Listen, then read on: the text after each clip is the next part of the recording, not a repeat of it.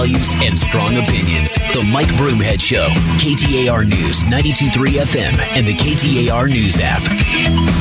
Hey, thanks for being here. One of the most important topics we talk about here on the show is education. And joining us right now is the Superintendent of Public Instruction, Tom Horne. Mr. Horne, welcome back to the show. Thank you so much. I appreciate your having me, and I'm always available to, you, even on short notice. Well, uh, let's talk about uh, your relationship with the governor's office. The governor seems to be taking a bit of a di- different direction than our previous governor as far as education and the focus goes.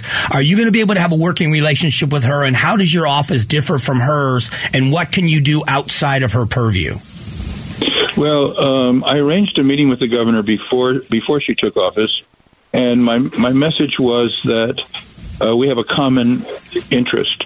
Uh, if our schools improve, it's good for her and it's good for me, and if they don't improve, it's bad for her and it's bad for me. So we have a lot of conference uh, common interest to work together to improve the schools as much as we can because they're in a in a grim state right now with two thirds of students not proficient in math and 60% not proficient in reading. That's a terrible situation. We've got to bring the learning up. We've got to bring the um, we've got to bring the test scores up, and uh, uh, so we need the governor and I need to work together on that. And I have a lot of experience with that. Uh, the last time I served as superintendent for eight years, Janet Napolitano was the governor. She was a Democrat, and we worked together. Uh, for example, her first initiative was all day kindergarten. I thought that was a good idea, so we went down together, made it a bipartisan proposal. We got Republican votes, and it passed. So I have experience working with a Democrat governor, and to the extent that we can, we need to cooperate. Obviously, does not mean we agree on everything, and um, and there will be disagreements. But the but the main thrust is we need to work together because the task is to improve education in Arizona. What will be the focus shift from your time in office from your predecessor? How will you take the Department of Education in a different direction, and what do you hope to happen from that?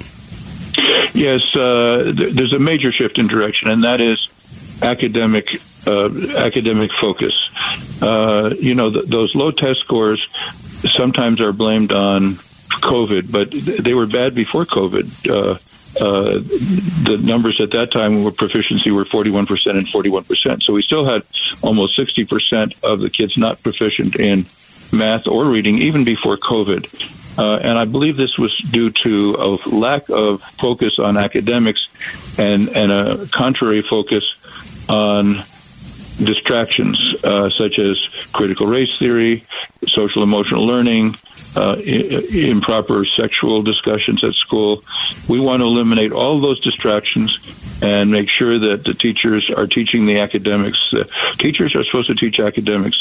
Uh, it's unprofessional for a teacher to use a captive audience to push that teacher's personal uh, political philosophy, and um, and and so, and I will tell you this: my heroes are math teachers who love math, history teachers who love history, and so on. They want to teach their subjects bell to bell because they love their subjects. A number of them have complained to me that they haven't been able to do that because uh, they're forced to do uh, distractions during class period, uh, including what they describe as playing dumb games as part of social emotional learning. We have to get rid of all those distractions. We have to get the emphasis back on academics, and that is the number one difference uh, that that we're going to have with our new administration. Superintendent of Public Instruction Tom Horne is joining us. Um, when you uh, look at the expansion of school choice here in Arizona, do you think it hurts public education, helps public education, or doesn't affect public education? Uh, my view is it helps uh, public education, and that's coming from somebody who served 24 years on uh, the uh, school board for the, the state's then third, third largest district, 10 years as its president. So I've been very immersed in, in public education. But I think competition is good for everyone. That's the reason the United States is pro- prosperous and the Soviet Union was not prosperous because we had competition and they had a government monopoly. And when people compete, they all strive to do better. When you have a monopoly, um, as some Polish workers were quoted as saying, uh, we pretend to work and they pretend to pay us. Um, so I think competition helps everyone. And if you have time, I can give you an example if you want. Absolutely. Well, um, uh, when I was serving on the school board, the Teachers Association proposed uh, that we that we shut down advanced placement courses uh, where they didn't have a full full student count in the class because not enough students qualified. And they said that was inefficient and they wanted to use the money for other things. And I said to them, if you do that, you'll lose all your best students to the charter schools. And that ended the discussion. They never raised that issue again.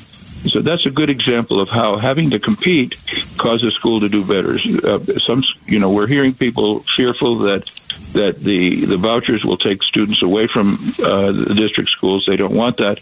In order to prevent that, they're going to have to do a better job of focusing on academics and producing results. And that's really good for everyone. How do you address the teacher shortage? What would be the best way to retain the teachers you have that are excellent teachers and to recruit excellent teachers so that classroom sizes are down and you have a full staff in all of the districts across Arizona? That's an excellent question, Mike.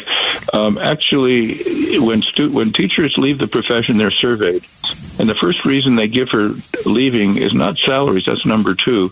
Number one is lack of support from administrators, especially on student discipline, um, and that's another big change that you're going to see under under the doctrine of social emotional learning. Discipline was discouraged because it could hurt the kids' feelings. My belief is you cannot have learning unless you have an orderly classroom. And so, um, uh, when I served uh, for 24 years on that school board, we never reversed a teacher once on an issue of discipline. Not once. Learning came up, test scores came up because the classrooms were orderly and the kids were able to learn. You cannot have good education if you don't have uh, uh an orderly classroom. If, if kids are able to interfere with other kids' learning without consequence, that brings test scores down. And so we're going to we're going to have a big change on that. And that's not only good for the performance of the kids, but it's much better for the working atmosphere for the teachers because teachers don't want to continue teaching if if if they have disorderly classrooms and the administrator the administration won't discipline the kids to discourage that, and I'd be the same way. I'd want to leave if that if I were put in that situation.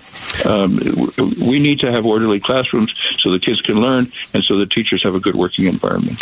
And finally, sir, um, the summer camps that the previous governor put in place last year that they said was very successful. Do you agree there was some success in that? And will those continue if you have a choice in it? I totally agree, and um, I think this it gets to a big issue, which is I'm opposed to social promotion. I don't think students should go from one grade to the next if they haven't learned anything, and, and we have that problem. I have high school teachers who tell me they've had students come in that got all Fs in middle school and still got passed on, and when they talk to the students about it, they say, "Well, that was just middle school; that didn't count." Uh, that that needs to change, and summer school is a good way to deal with that because with summer remediation, you can avoid having to hold students back, and you can still have a requirement that students learn the material before they go on. It is always great to talk with you. I look forward to talking to you as your term goes on. I want to find out the changes and how they're going and see if we're seeing improvements. So I hope you'll come back soon. Mike, thank you. And as I said in the beginning, I'm always available to you, even if it's on short notice. I'll drop whatever else I'm doing, and I'll and I'll come on the phone with you. I appreciate that, sir. All right, that thank is, you so much. That is Tom Horne. He is the superintendent of public instruction for the second time, uh, talking about changes in the office and what he believes will lead to better education in public schools. Uh, coming up here in just a moment, we are going to talk about the economy. Has inflation reduced? Are people seeing lower prices? Is relief on the horizon? All of that's coming up here in just a couple of moments.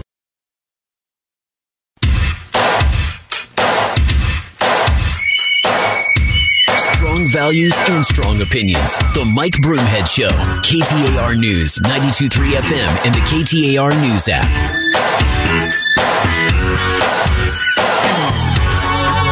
Thanks for being here. Appreciate you spending some time. Let's talk about the economy. Uh, there's some issues, obviously, going on with the economy. Lower inflation. We're going to talk about that. This is an ABC News report talking about the lowering of inflation, but is it going fast enough? It's sort of like watching paint dry, right? I mean, it's so painfully slow that we're seeing these consumer prices pull back. I think Americans would be hard pressed to actually feel any relief, except when it comes to energy. And that's a big reason why we're seeing a pullback in these prices. Gas prices down 9.5 4% month over month.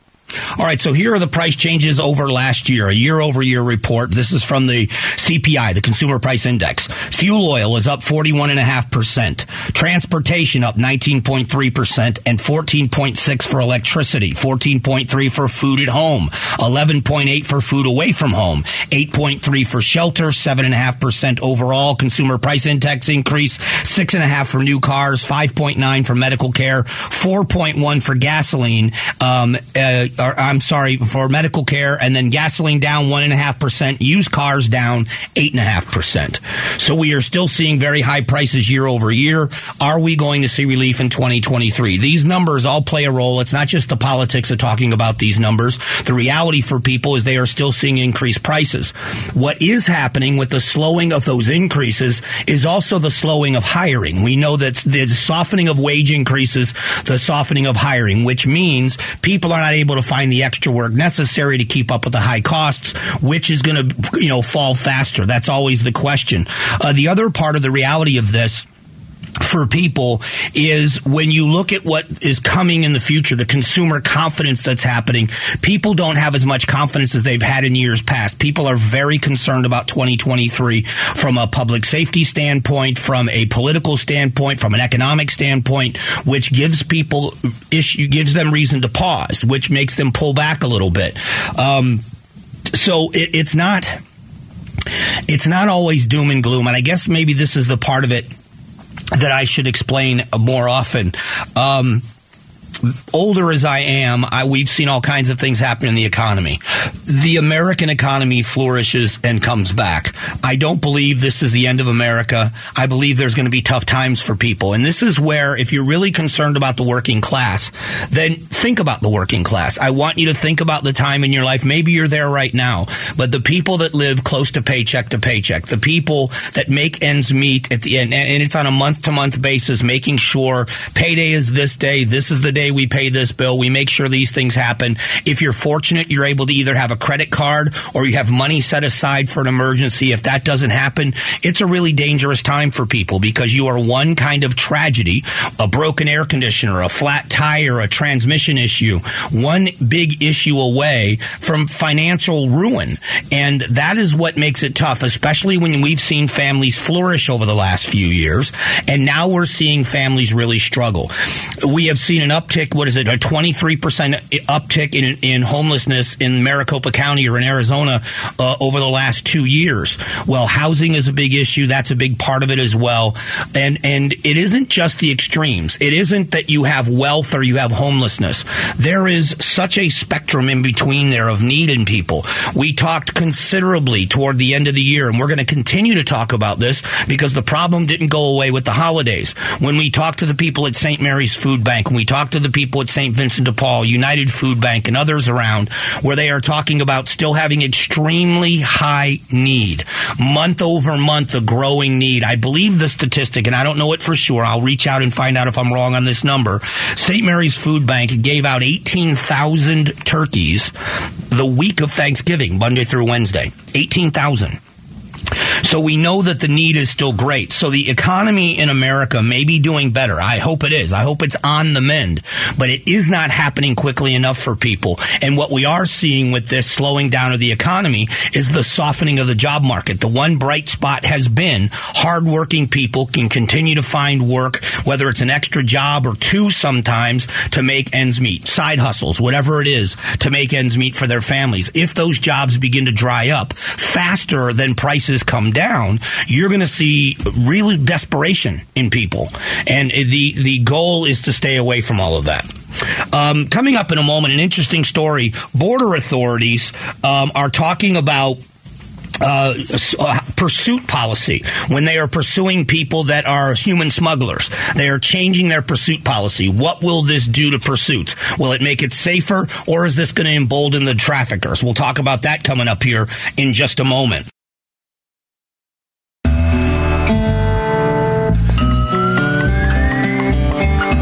Strong values and strong opinions. The Mike Broomhead Show, KTAR News, 92.3 FM, and the KTAR News app.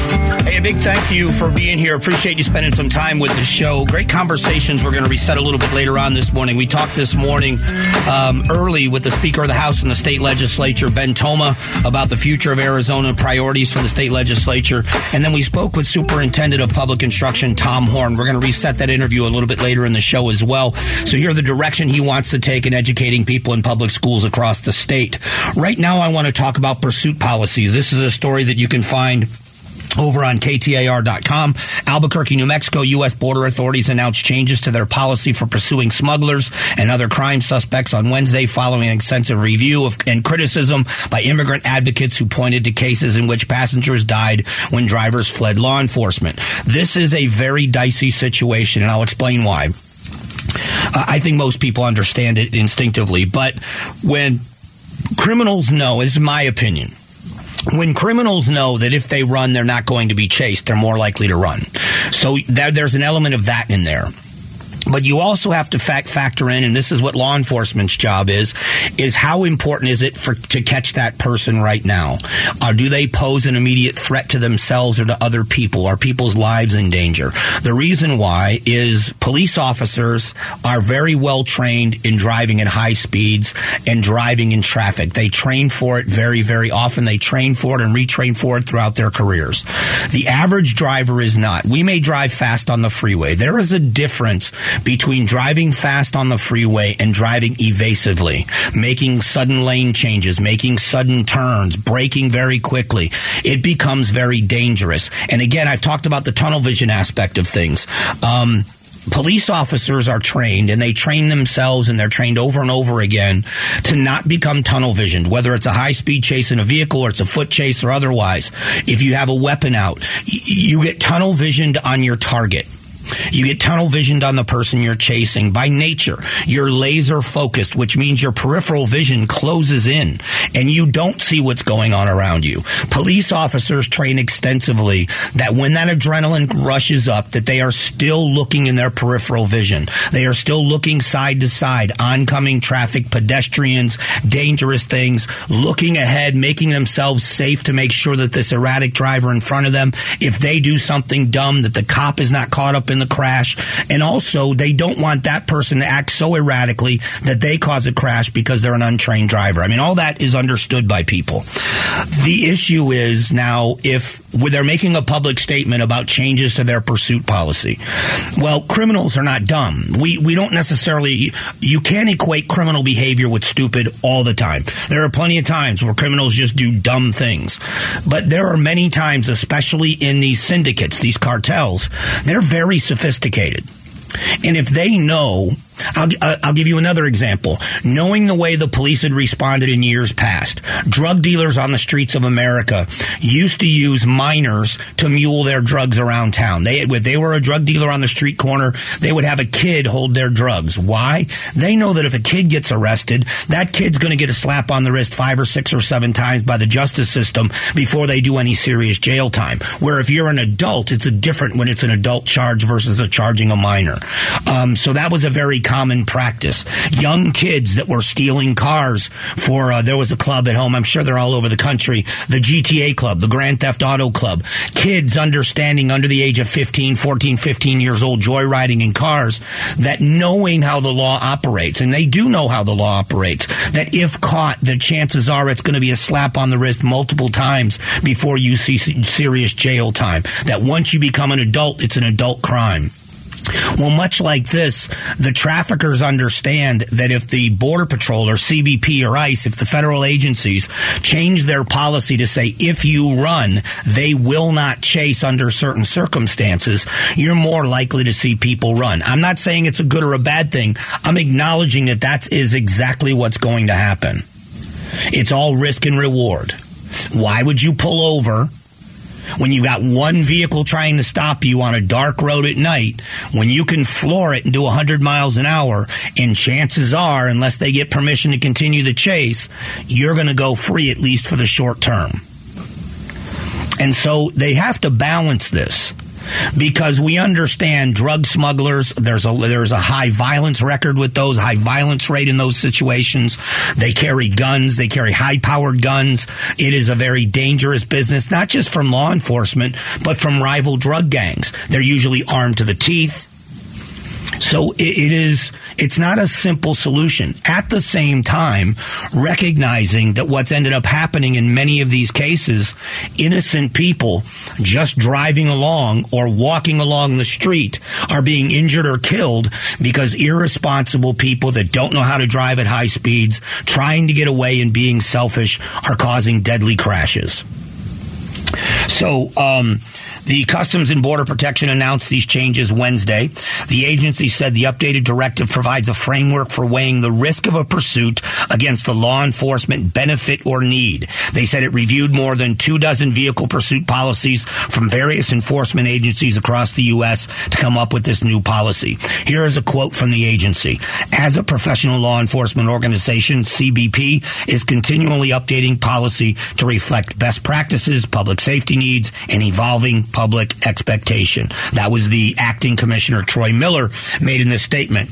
Um, he went on to say that the safety of officers, agents, and the public are paramount as we carry out our mission. So, is this going to hinder law enforcement? I will say, sure, it is. I don't think there's any doubt that it is going to hinder enforcement because it's one more tool that can be employed, or at least one more advantage that can be employed by the criminal element. The other side of this, I think, possibly, is stricter penalties for running from the police. What we've done in Arizona with a misdemeanor like a DUI. Now, it's considered to be a very, and it is a very serious crime getting a DUI. Um, it's tragic what's happened at the hands of drunk drivers, but it is still a misdemeanor on the books. But there are there are many things in Arizona and across the country that they've changed in the rules to make it tougher. If you refuse to take a breathalyzer test, if you refuse those tests, your license is automatically suspended for a year. You sign on to that when you get a driver's license in many places. So you can refuse a breathalyzer, but if you do, you automatically lose your license for a year. Minimum mandatories and punishments, and then levels of of, of alcohol content uh, range, you know, ramps it up to an extreme DUI and things of that nature. Maybe in these cases that people that run from the police have something that's added on to the criminal charges with some real teeth in it. That if you run from the police when you're caught and when you're convicted, there's going to be some serious penalties for running. Maybe that offsets some of this, that they know now the risk isn't worth it because eventually you're going to get caught. And when you get caught, there's going to be severe punishment. I don't know. It's just something to think about. But um, it's, it's, it's, it is, it is unleveling the playing field as the criminals know that they're more likely to get away. In a moment, um, well, this didn't take very long. With the argument about gas ovens, I'm going to tell you what the federal agency that regulates it has to say about it. We'll get to it coming up here in just a moment.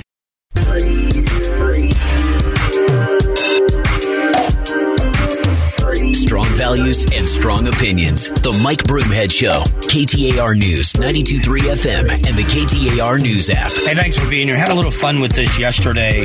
Um, new study out said possibly, possibly, kids, 13% of asthma cases for kids are being caused by gas stoves.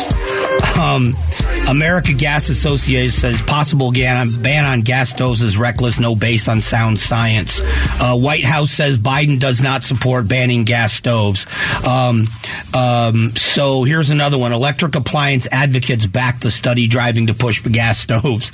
And finally, this headline Consumer Product Safety Commission Chairman Alex Saric said on Wednesday that the regulatory agency has no plan to prohibit national ga- natural gas stoves after one of his colleagues hinted that a ban could be possible.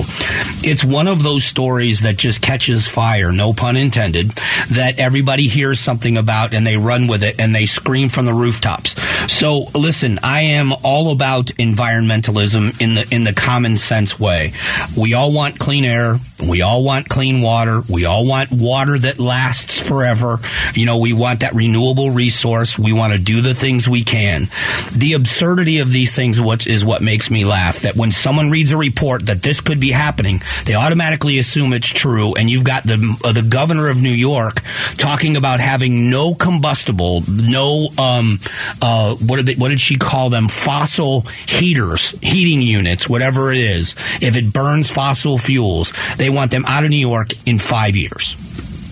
I want you to think about that in five years. So it is it, it is the absurdity of jumping on whatever you hear that tickles your ears. And uh, uh, listen, there is a there is a happy medium when it comes to things like this. We all want we all get outraged when we see people litter. At least I do. I think it's a horrible thing to do. If you're polluting or if you're littering, I think it's a horrible thing. The idea that the natural gas burning stove that have been around for decades, decades, is now the cause of these problems is hilarious. It's just another part of the, I think, the politics of environmentalism. I think they defeat their own cause. Every, they're the only ones that are concerned about the environment. We have these ridiculous rules in our forests that cause the forest fires that happen to be much worse than they need to be because you can't cut out the underbrush, you can't thin the forest so that you can get to the fires when they happen. It, it, there's all of these things that we've talked about, and it's one of the things that I hope becomes more of a topic. When you go to northern Arizona, and this is a great case study, I've talked about this many times because I saw it with my own eyes. Um, my introduction to the horrors of forest fires in Arizona were the Rodeo-Chediski fires that happened up in Show Low and up around, you know, going into the White Mountains in Arizona and it really was feared that it would take over the town of Show Low. And the fires were going up through Heber and Overgaard, and and the damage was horrifying. Um, and then you go up to the tribal land where the Apaches are, and they don't have to abide by federal regulations on thinning of the forest or otherwise. They cut in fire trails, they take away the underbrush, the fuel on the floor of the forest that, that fuels these fires. They cut in fire trails so if there is a fire, they can get to it. The game animals are as rich on the Apache land as they are anywhere else in Arizona. They the fire looked like it danced right around the Apache land because they were able to do what they did, and for some reason reason U.S. regulation hasn't caught up. In U.S. in the U.S., the idea that if you cut the underbrush or some of the old growth or thin the forest, that you're going to chase off burrowing owls or some species of owls, and you're going to have game animals that are going to go away and not come back and go extinct, is absurd. Because when the forest fires happen, it kills the habitat and it kills the animals. So again, environmentalism is common sense. If you want to know who the true environmentalists are in Arizona, go talk to the hunters and the anglers. Go and talk to the men and women and their families for generations that spend their time in the forests in Arizona. Those are the people that keep the herds thriving. Those are the people that want the forest pristine. Those are the people that understand what's necessary to keep a thriving um, planet. And instead of listening to those common sense rules, it's always some organization that has no skin in the game, that is book smart, but not an ounce of common sense. And it just, it, it may be well intentioned, but give me a break. We're going to get rid of gas stoves now. And all of a sudden now the agency comes out in one day and says, no, no, no, no. We're not banning gas stoves. As a matter of fact, one of the stories said that the new house that was, or a remodel or something going on at one of the Biden residents included gas appliances. So it's just it's funny to see the reactions of people and how they react and then overreact to a story. But it was uh, it was more par for the course. Got an interesting hour coming up just after 10 o'clock. We're going to talk about inflation and how inflation has been moderating. Um, we are also going to talk about President Biden and a second batch of documents being found at his house. This time it's getting more and more funny. Um, I would say not funny, but it's more and more ironic in comparison to the screaming match that happened over Trump documents. Um, because what you're hearing now is that these were found in the president's garage. So we'll talk about it in a moment.